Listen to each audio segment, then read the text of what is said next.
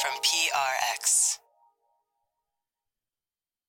Today on Studio 360, You have to remember that in the beginning of all of this, there was no bass, there was no guitar. the old, old time Gullah music traditions that inspired the band Ranky Tanky. You basically just had people that were singing, they were clapping their hands, and they were stomping their feet on wooden floors. That's the heartbeat of it all, that distinctive Gullah rhythm. Ranky Tanky plays live right here.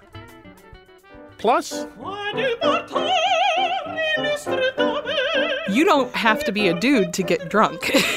the opera singer Jamie Barton explains why she performs rowdy and romantic songs that were written for men. you don't have to be a dude to be hitting on someone and to have delusions, to have a rough evening with some alcohol. That's ahead on Studio 360 right after this.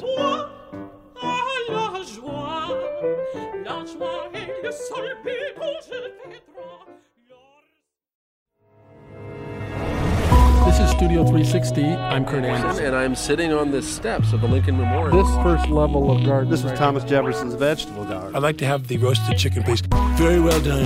Editing is all about timing. I try to get a little bit away from the actual subject. You must get sick of your own voice, right? Studio 360. with Kurt Andersen.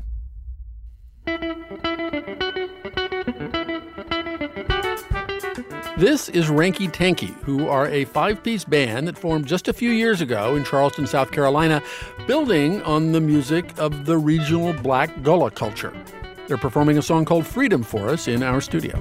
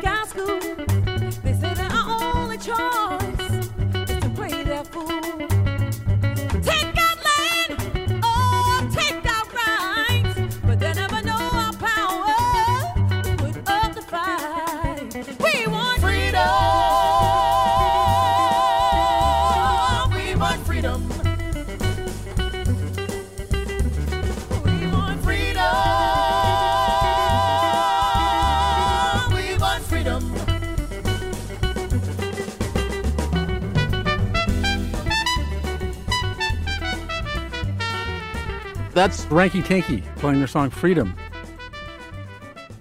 Before we go any further, I would like each of you uh, to identify yourself, starting with Charlton Singleton, trumpet and vocal. Quiana Parler, lead vocals. Clay Ross, guitar and vocal. Kevin Hamilton, bass. Quentin Baxter and drums. Uh, and they are Ranky Tanky. I, I love this music as soon as it was introduced to me. And I listened to it before I really knew very much about the stew of influences that your songs bring together.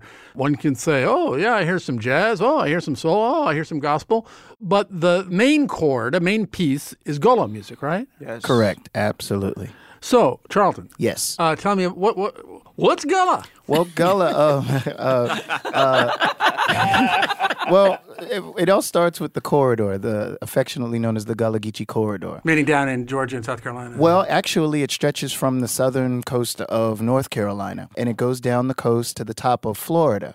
And you have all these little sea islands, like off of the coast of South Carolina and Georgia area. But on these islands, um, many, many years ago, you had former uh, West African slaves that lived there. And so their infused dialect, uh, the way that they uh, praised, the way that they uh, did arts and crafts, the way that they prepared food, the way that they worshipped, all of those things sort of made up the Gullah culture.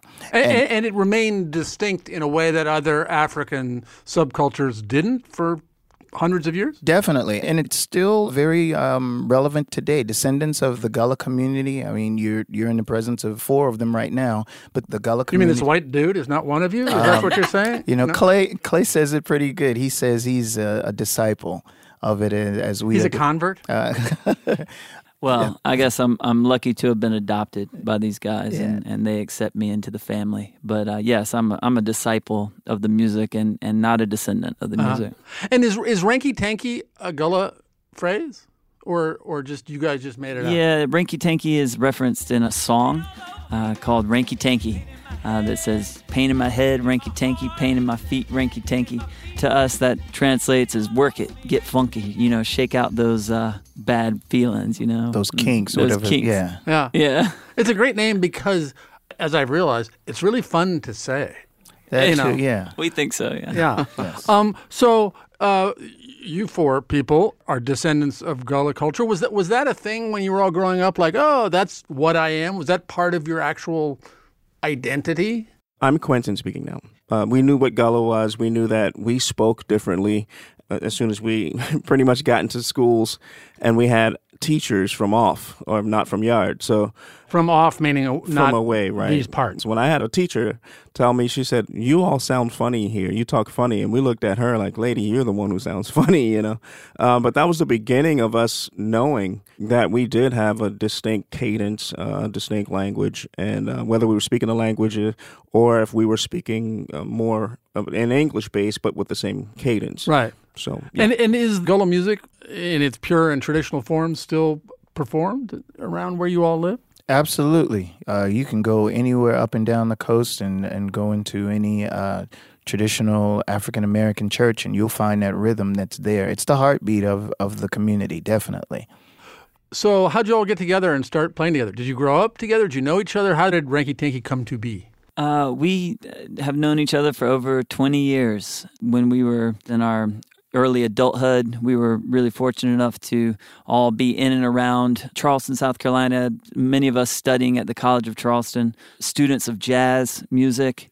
And actually, the four of us Charlton, Quentin, Kevin, and myself, Clay uh, we had a jazz quartet together in the mid 90s, and it bonded us together in a really strong way so that even as we went away from one another over the next decade and a half. Oh, to- really? So you, you had a band and then you got back together? Yeah, more or less. I mean, this band, Ranky Tanky, is built on 20 years of friendship, uh, mutual respect, and knowing what we can do together as musicians. And Quiana was an absolute natural fit. And so the idea of coming back together and creating this Gullah based group, that was your idea? It was based on my experiences as a musician in the roots music world. And I saw that no one was representing Gullah and the culture of South Carolina. Gotcha. And so I wanted to share that with the world. I felt that it was something very special that we could offer. And so been when, when Clay came to you and said, "Hey, this is my idea. How, what do you think? What what what, what was your, what was your idea?" At first, uh, I was a little uh, skeptical about it because uh, just growing up, I always just musically in our community, I just thought that was sort of the norm. The way that Clay presented it to us and said, you know, we could put our personalities into the music and not it just be in its purest form like I was used to hearing it. That's when I said to myself, "Oh, this is, sounds like something that we could make, you know, happen." Right. You know, different but still paying respect to the culture. Um, can may we hear another song? Absolutely. Absolutely. Yeah. And this one's called what? I think we're going to do Good Time for you now. This is the title track off of our album that came out in July. Good time, a good time. We gon' have a time. Good time, a good time. We gon' have a time. Good time, a good time. We gon' have a time. Good time, a good time. We gon' have a time. Good time, a good time. We gon' have a time. Good time, a good time. We gon' have a time. Good time, a good time. We gon' have a time when we all, all get together. We gon' have a time.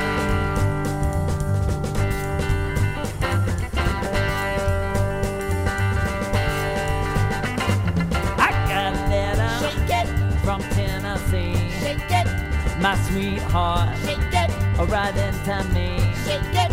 Oh, rare rabbit, shake it Shake it in the tree. Shake it Shake it in the mattress. Shake it Shake it in the money bank. Oh,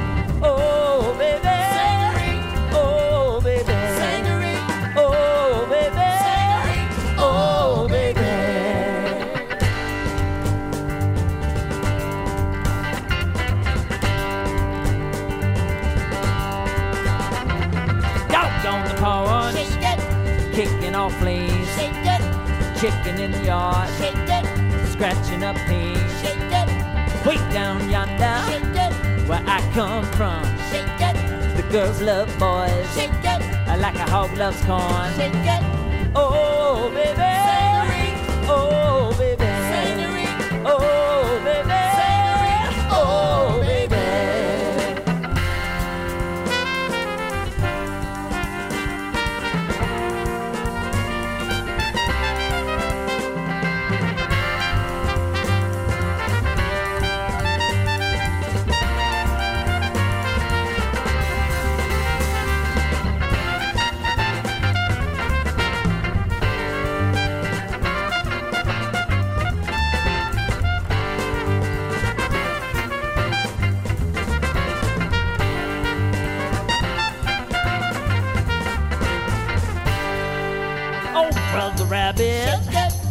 He died with a habit Shake it. in my garden, Shake it. eating up cabbage. Shake it. One of these days, Shake it. it won't be long. Shake it. You look for me here, Shake it. and I'll be gone.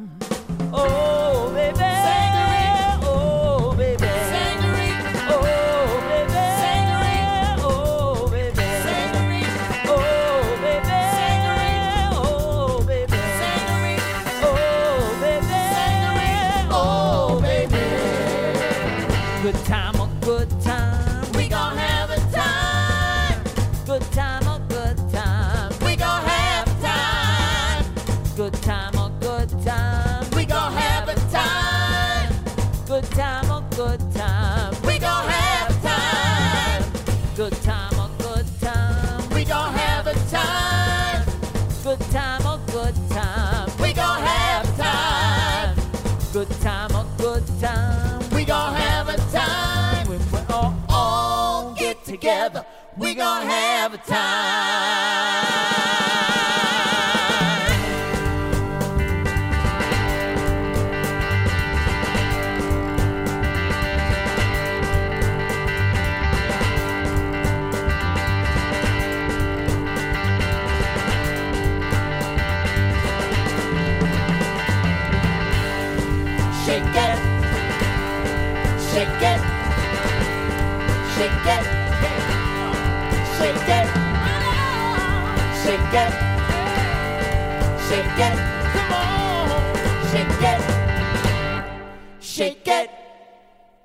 That was Ranky Tanky performing their song Good Time. So I want to break apart, deconstruct this music of yours a little bit. Um, so that last song, Good Time, where's the gullah part of that song? Everything starts with the beat. There is a distinctive gullah beat. There are several um, ways you can deconstruct it. There's the dum dum dum dum dum dum dum dum and then in the middle of that, you can have what we call a half clap. You could have jum jum jum jum jum jum jum jum jum jump to jump then the full jump jump jump to jump jump jump and in that song you can hear elements of all three of those at some point or another. There's also uh, the use of Quentin's tambourine, which is very prevalent in this music as well.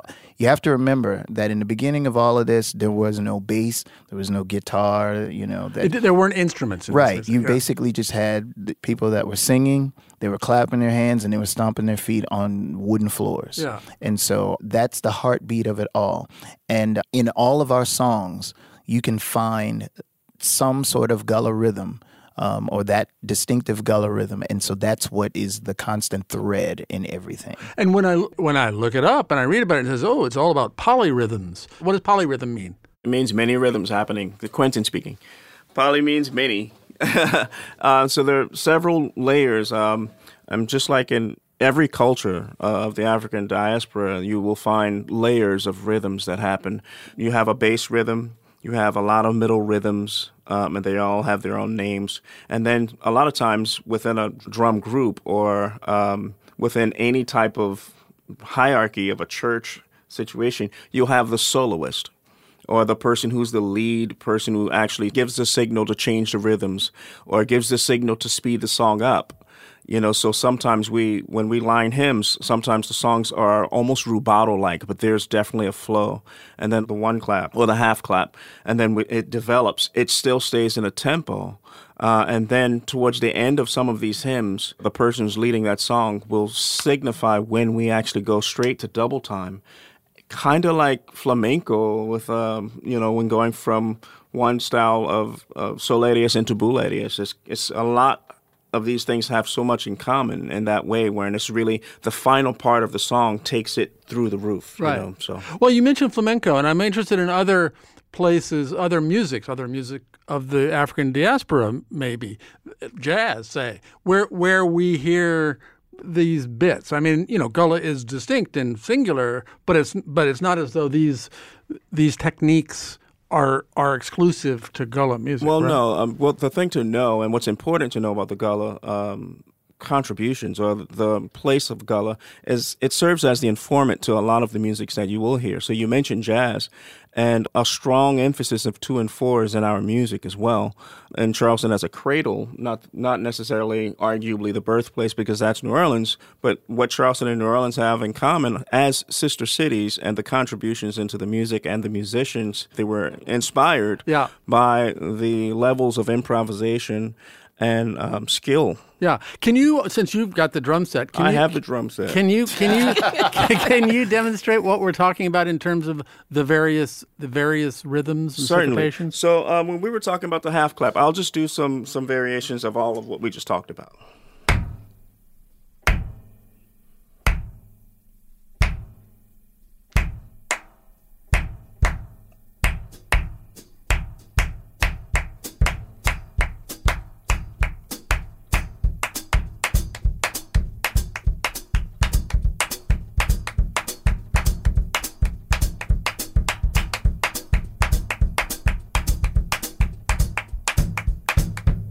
And that's just that would be like three people. When we played this song, I started off with the tambourine, Uh-huh. so you'll hear some polyrhythms as a lead player now.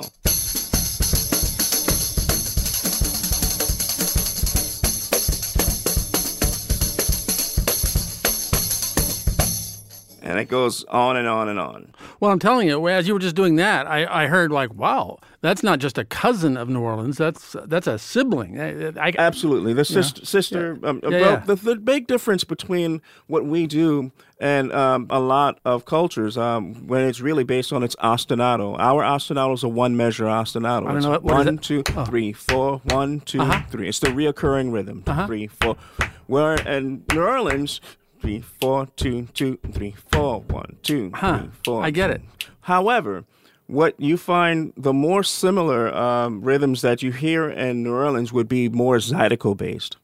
Um, and the rhythms of the- the Gullah culture, along with the rhythms of northeastern Brazil, uh, now we're starting to talk about cultures that actually ha- share that same mother, that, that mother beat, you know, from Africa. So, Yeah. yeah. Uh, and when you mentioned two four, what did that? What do you? What, what does that mean? It's beats beats two and four. So when we're playing jazz, it's one, two, three, four, one, two, three. So you have that lilt. Yep. Yep. Huh. And uh, call and response is part of Absolutely. what you're doing here as well, right? Yes. Explain what that means. Well, it Or was evident in the, in the last song that Yeah. we did. You know, Clay said, "Good time, a good time."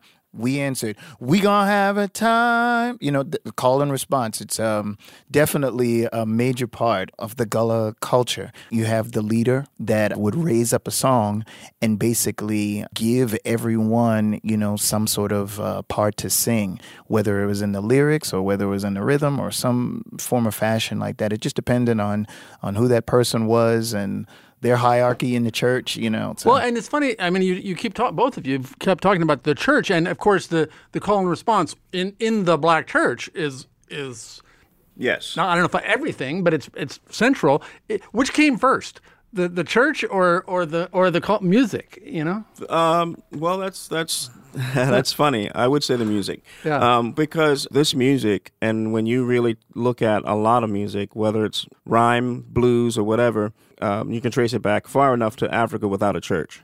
So Absolutely. The music, the congregation had congregated already. The missionary work that was successful was a lot of descendants and a lot of African Americans, a lot of blacks coming together in a church saying, okay, Christianity is going to be Our thing basically now. our thing. Yeah. And we're going to take these songs and we're going to do our thing to it. And so the music married the message in that way. Gotcha. Um, you guys are great, and uh, I love your music. And Charlton and Quiana and Clay and Kevin and Quentin, thank you very much. Thank you. Thanks for having you. us. Will you play us out with one more song? Of course. Absolutely. Um, we're going to do a, an original song of ours also on our, our new album, Good Time. This is called All For You.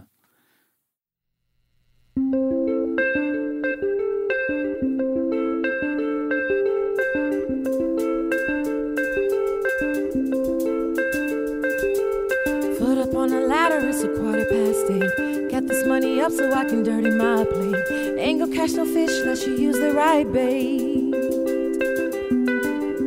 Up in the house singing shoo I'm over yonder waiting till you get through. Sorry, but I got me something better to do.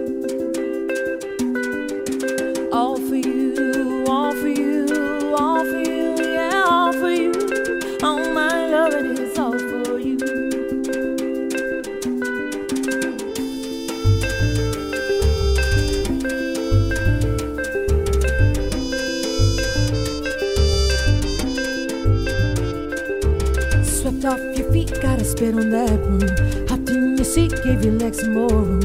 On my right shoulder, where they keep the full moon. Struggling in the vineyard, ain't gather no grapes. Toss them in the basket for them making escape. Better straighten up, for it's getting too late. All for you, all for you, all for you, yeah, all for you.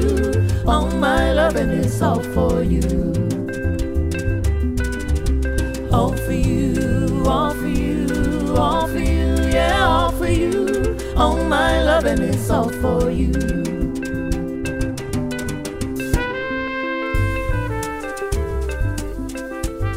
That is all for you off Ranky Tanky's latest album, Good Time, performed live in Studio 360. The album is out now, and you can catch Ranky Tanky on tour across America now through the spring.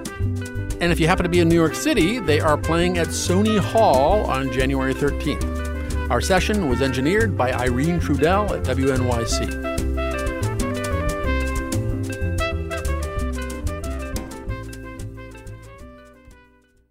Coming up, Never made it as a wise man. another band, one that everyone loves to hate, but a band that comedian Tig Notaro loves. The Case for Nickelback. That's next on Studio 360. Really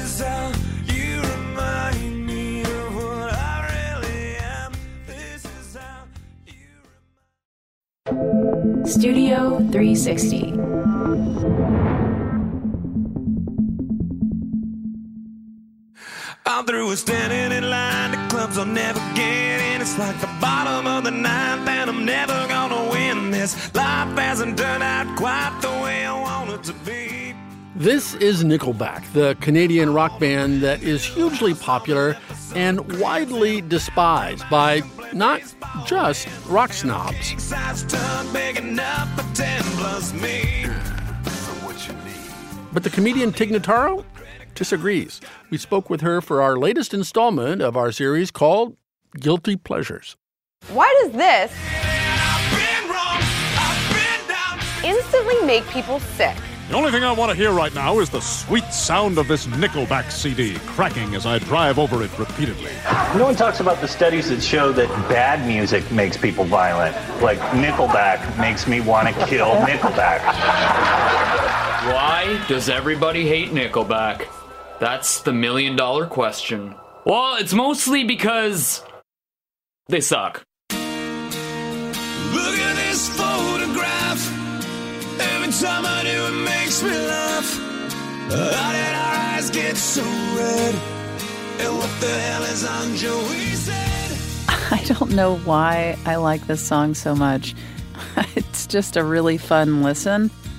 The song is an intense piece of nostalgia, of growing up having your ups and downs in your town and just peeling out of there, thinking that possibly it was someplace you'd never return to, but looking back makes you laugh. My name is Tig Notaro. I am a comedian, and my guilty pleasure is the song Photograph by Nickelback. You can absolutely, genuinely love something and also find it funny. The humor that I feel when I hear this song is how intense his voice is and how nostalgic he feels.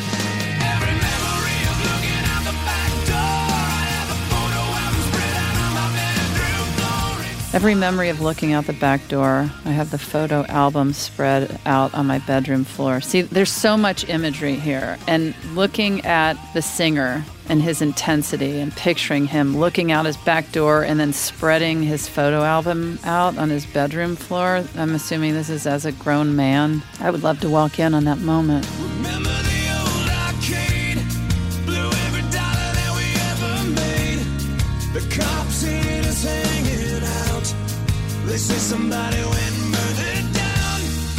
It feels like somebody that's just like has a intense face expression pointing at you, not a smile on his face. Almost angry that he has these wonderful memories. Kim's the first girl I kissed. I was so nervous that I nearly missed. It's a good line. Kim's the first girl I kissed. I was so nervous I nearly missed. That's not true. There's no way that's a true line. Old tiny face Kim.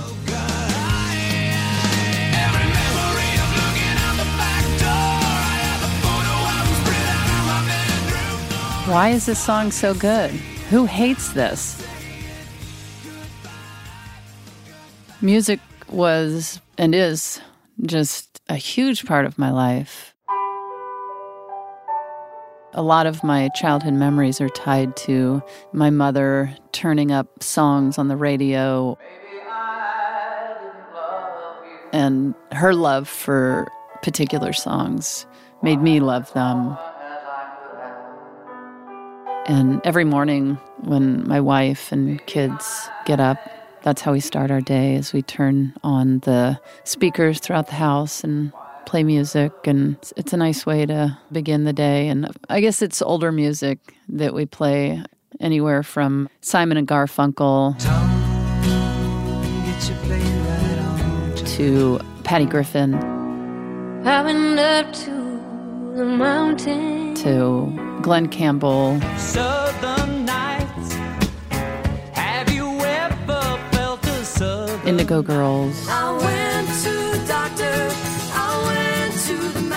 Those are a lot of the favorites in the morning.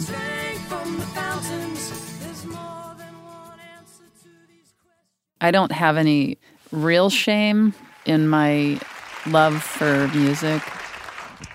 That was Taylor Dayne. Do you know who Taylor Dayne is? No? She was a pop singer in the late 80s, early 90s. She sang Love Will Lead You Back.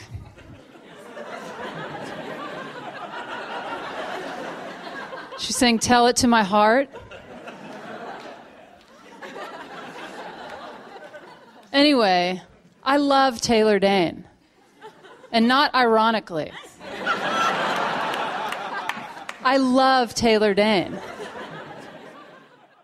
When I hear comedians making fun of Nickelback, it kind of bores me. It feels like low hanging fruit if Nickelback is a punchline. But I'm happy to, to hang on the tree with Nickelback. This is how you remind me of what I really am. It's not like you to say sorry. I really don't know why they're so hated. I really don't know what it is. Uh, there's so many silly or cheesy pop songs and singers, and so many get a free ride and a free ticket, and nobody thinks twice. And then every now and then a band or song comes along, and people are like, they're the worst, or this is the worst song, or they're so cheesy, or. And it's just like, then don't listen to them. Why do you care? Why do you have to? Why do you have to try and take them down? It's the same with other comedians or artists in general. It's like, eh, then don't listen, don't watch. So that's how I feel. Maybe if I did a deep dive on Nickelback, I'd come out going, oh boy, you know, turns out I am embarrassed. I don't want to hear any mean things about Nickelback. Cause we all just wanna be big rock stars and live in hilltop houses driving 15 cars. The girls come easy. This is a group of people that wrote music, put it out there, and music is just, it is like comedy. It's, you can't defend it and say, no, it is funny. No, this comedian is funny. This band is great. This song is so catchy. I wouldn't waste my time on that. If somebody if somebody doesn't get it, then they don't get it. And I don't know that Nickelback needs me out there defending them. I imagine they never need to work another day in their lives. But for those that do feel it and do get it, how great for them. Look at this photograph. that song, nobody's going to make me hate it. It's not possible. Because, you know, the song brings me a lot of joy. I feel like other comedians, I guess they could make fun of me. and I guess I don't care. Well, I know I for sure don't care. I love Nickelback. Everyone can go to hell.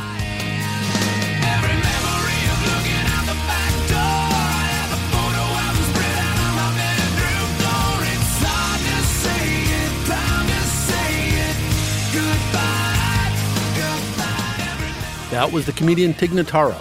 The second season of her web series Under a Rock is available on Funny or Die.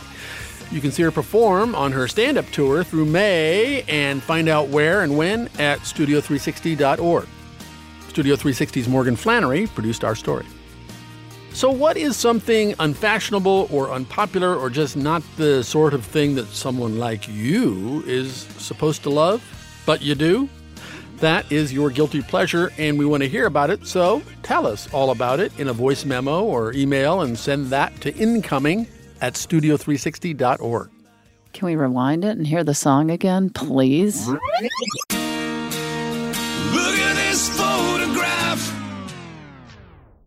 Coming up, why Jamie Barton is performing songs that weren't written for her, for any her. I wanted to take songs that were written by men, for men.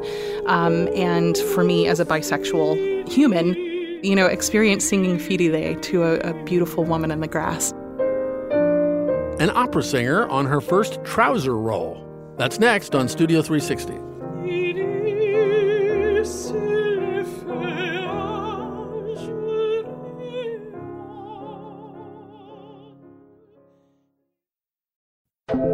Studio 360.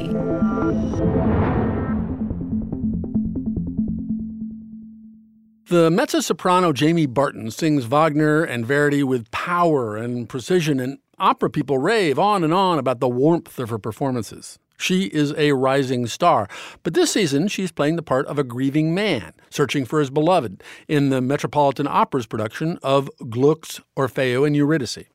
The role of Orfeo is Barton's first so called trouser role. That's when a young male character is played and sung by a woman.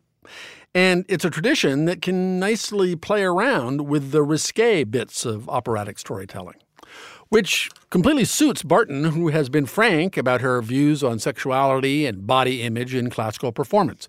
She and the pianist Kathleen Kelly have created what they call a feminist recital that subverts gender and musical conventions. They sat down with Slate's June Thomas to talk about that show and perform some songs from it. Jamie Barton has a personality as big as her voice. Her Twitter bio reads Proudly queer opera singer into sci fi, drag queens, bluegrass, social justice, equality, and cats. So it should come as no surprise that when it came time to put together a classical recital, her selection process was both intensely personal and pointedly political. The program that she and pianist Kathleen Kelly developed celebrates women songs by women, songs about women, and to end the recital, a number of love poems that were originally written for men to sing to women. The first of that section is from a song cycle that Maurice Ravel wrote in the early 1930s, based on the Don Quixote story. Barton chose to sing the Chanson à boire, a drinking song in which the tipsy knight tells a brown haired maiden, I drink to joy. Out of all of the pieces, this is the one that men have done. This is the one that women have not had access to. The reasons why are, are because of performance practices, the, the character itself. But then I started thinking of the story that's being told in this particular song. And I listen, I went to grad school, I've been in a bar. I. You don't have to be a dude to get drunk. you don't have to be a dude to be hitting on someone. and and to to have delusions, to to to have a, a rough evening with some alcohol, S- taking the story right back down to the kernel of truth. This is absolutely an experience a woman could have. There is nothing about this that is specifically male centric. This was the piece that I was like, yeah, yeah, no, no, no, no. I'm I'm a woman, and I'm gonna do this.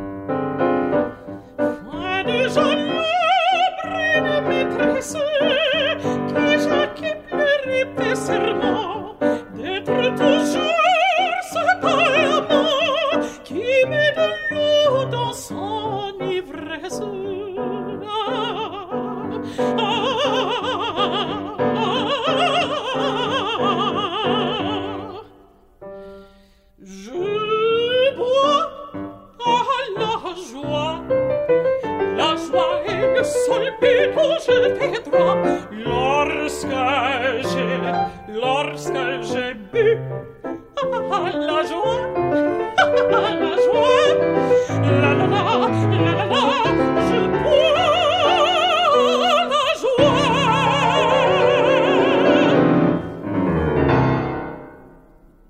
Performing in a recital setting rather than on the crowded stage of a huge opera house gives Barton a chance to make a direct connection with the audience.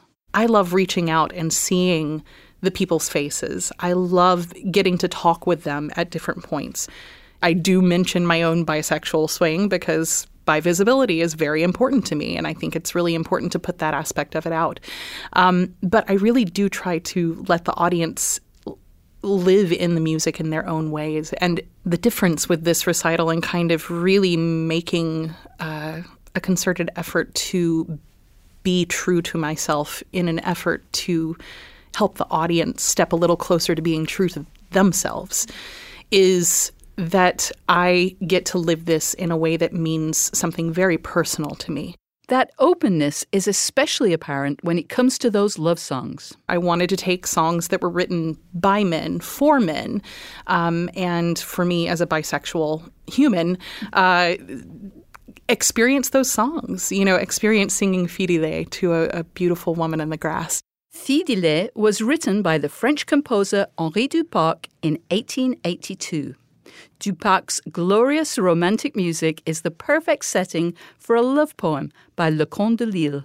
In the the setting of the recital, the first song of the Bent group is the Ravel, which is a drinking song, and so there's. I remember the first time that we did this uh, in Boston, and coming off of the drinking song, which was always just a lot of fun, a lot of French, but a lot of fun, and coming out of that and having the moment of oh, now I need to get my heart rate down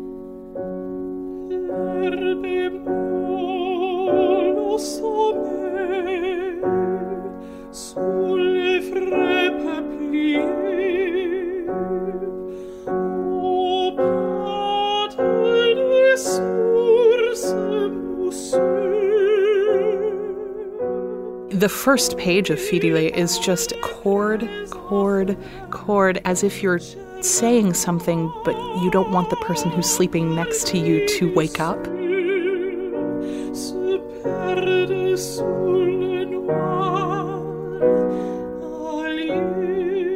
So you really have to get to that like inner quiet kind of place.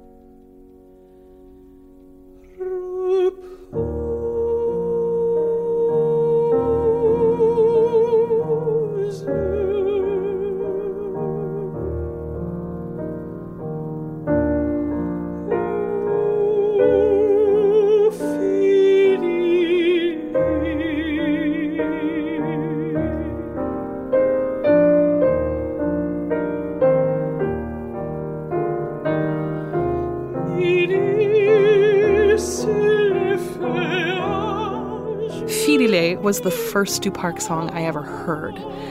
And what struck me as just so unique and beautiful was that this is a song that is almost a, a scene. It goes through different pathways, different emotional pathways of this person who is sitting on a hill and their beloved is next to them sleeping and they just want to kiss them.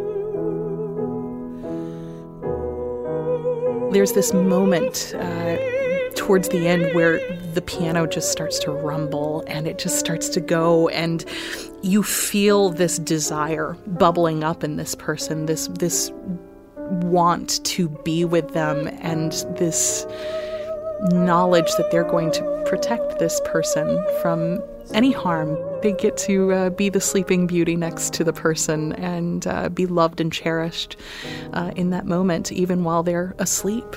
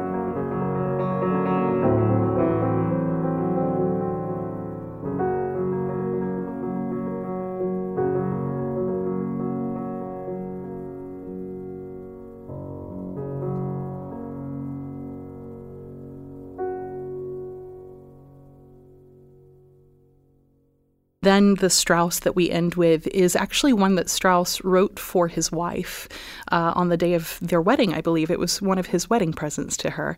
Women do this piece. It's not one that is uh, unheard of in that way, but to take something, you know, that, that was really written for a woman, for uh, the showing of love and really kind of putting it out there that the showing of love, you know, can have so many different meanings and so many different ways to it. Uh, it just made a lot of sense to be the the final moment on the recital for me. It means something very different to me to be singing Phidylé or the Ravel or the Strauss. It's these are different sorts of imaginings. If I think of the Strauss and I think of singing this on a wedding day to my wife, that puts it in a different place for me. There is a, a bit of queer pride. There is a bit of understanding that this story is personal to me and not necessarily just something that I'm interpreting from a page of music.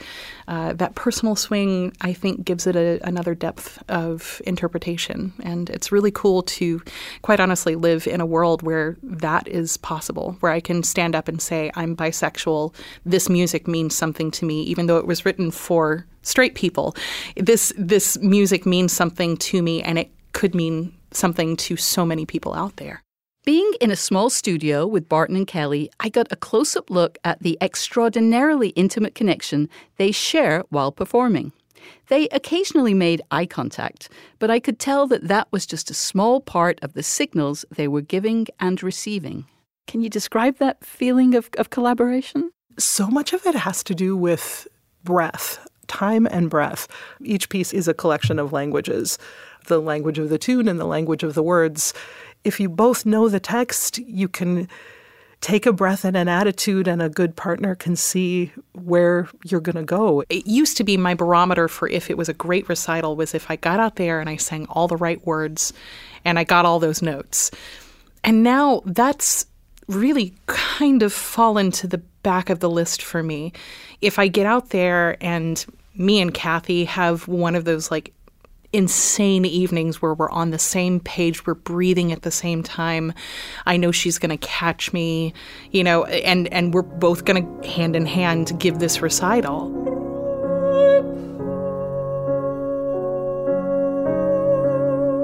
When it comes right down to it, I come from a farm in the middle of nowhere. My parents didn't listen to classical music. We listened to a lot of bluegrass and classic rock, but like classical music wasn't a part of my life until college. And if I can find connection in classical music that changes my life, then I know that people from all walks of life can. And I want those doors to be wide open.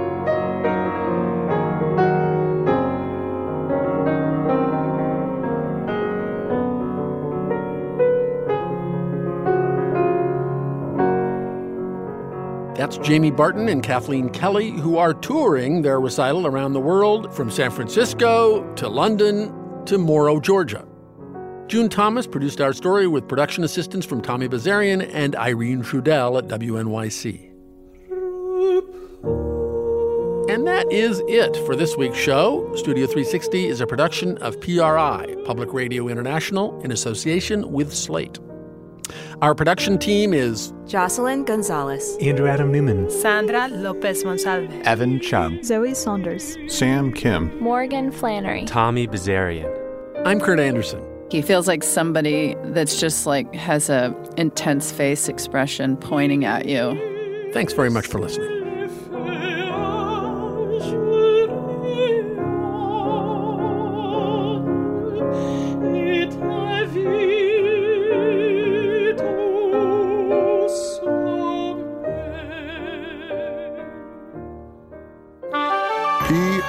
PRI, Public Radio International. Next time on Studio 360.